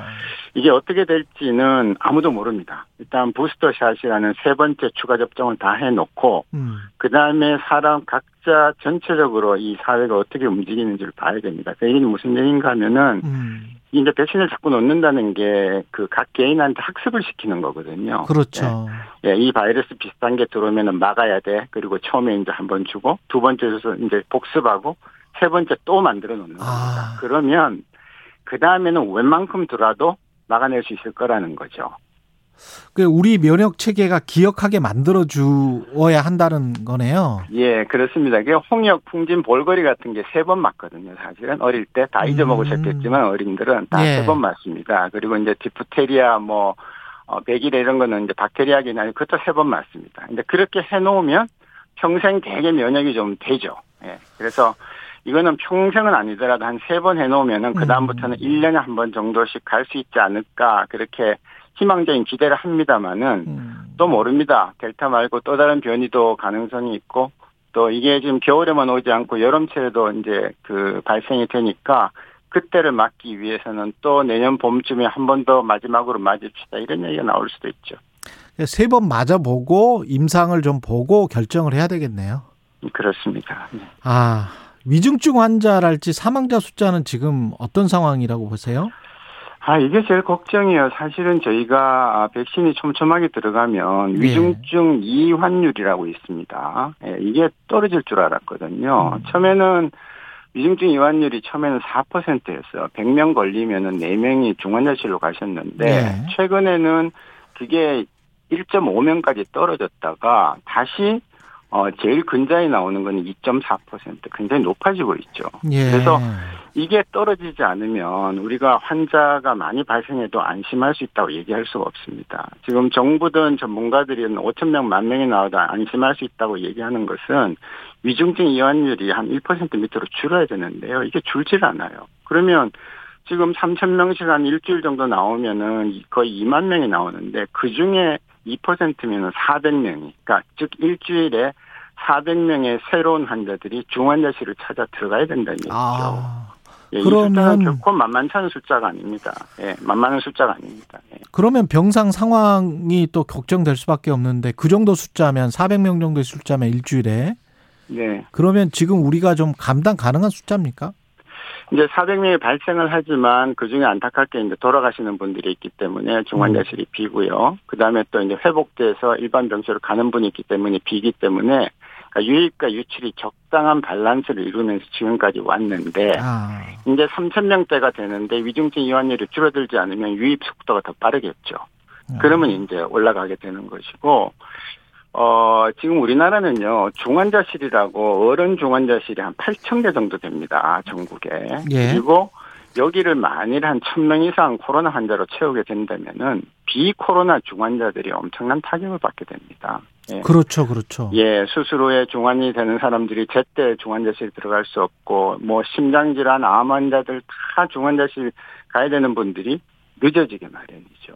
그래서 중환자실 확정한다고 되는 게 아닙니다. 그리고 중환자실 한 그를 보는 그 분들은요, 그러니까 의사들을 그냥 택시 운전한다고 생각하면 그 중환자실 보는 그 전문가들은 그냥 그 비행기 운전하는 분들이라고 생각하셔야 돼요. 아무나 할 수가 없어요. 그래서 무조건 병상을 만드는 것도 답이 아니고 지금 현재 할 수 있는 가용이나 가장 효율적으로 어, 운영하는 것이 답이고 그 답은 현장에 있는 지금 소위 상급종합병원에서 일을 맡고 있는 그 중환자 어, 전문 치료 인력들이 가지고 있다고 저는 봅니다.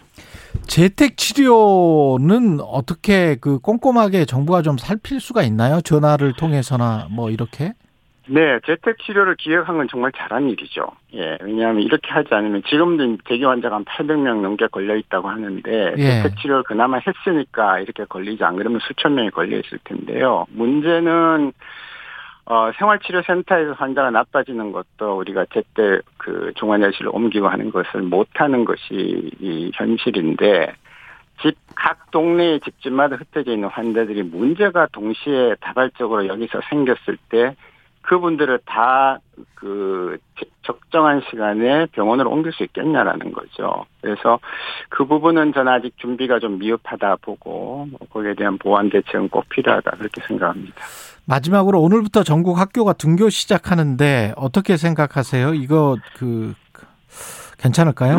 네, 많은 분들이 불안해 하시는데요. 사실은 학교가 제일 안전합니다. 교육부에서 아. 발표한 그 학생들 감염 실태를 보면요. 예. 대부분 집이나 아니면 뭐 아이들이 좋아하는 PC방이나 이런 데서 감염이 됐지 학교에서 감염된 예는 없습니다.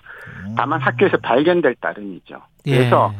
아이들이 학교를 안 가고 하루 종일 집에 있거나 근처에서 있게 되면은 감염은 더 높아집니다. 지금 같은 어, 사회에서는요. 그래서 저는 학교에서 어, 학생들 하루 종일 잘 지도하는 것이 필요하다고 생각하고 대신에 뭐 우리가 늘 하는 환기, 예, 학교 환기 정말 중요하고 밥 먹을 때 또 양치할 때 같은 그런 그 마스크를 벗을 때 정말 지도 잘 하고 그 외에는 마스크 쓰고 있고 그러면 학교가 제일 안전하다. 저는 그렇게 보고 있습니다. 마지막으로 하나만 더요. 저학년들이랄지 어린 아이들 있지 않습니까? 네. 아주 어린 아이들 백신 접종은 해야 됩니까? 아, 그 부분은 사실은 저는 16세 이상은 해야 된다고 보고요. 왜냐하면 16세 이상은 해야 허가된 된다. 백신이고요. 16, 17세, 즉 고등학교 1학년부터 이상은 해야 된다고 보는데 12, 15세 또 그 밑에 연령까지는 어, 아직까지 우리나라가 그렇게 많이 위험하다고 보지는 않으면서 특히 10대 아이들은 걸려도 사망이 한 명도 없습니다. 우리나라에. 아. 예, 그렇기 때문에 과연 그런 부작용의 위험을 감수하면서까지 아이들한테 강제로 다 의무적으로 접종을 권해야 되느냐 하는 데서는 저는 조금 회의적인 시각을 아직은 갖고 있습니다. 그러나 상황이 변하면 또 거기에 맞춰서 어, 여러 사람들이 모여서 결정해야 될 사안이다. 그렇게 봅니다. 한림대학교 성심병원 호흡기내과 정기석 교수님이었습니다. 고맙습니다. 감사합니다.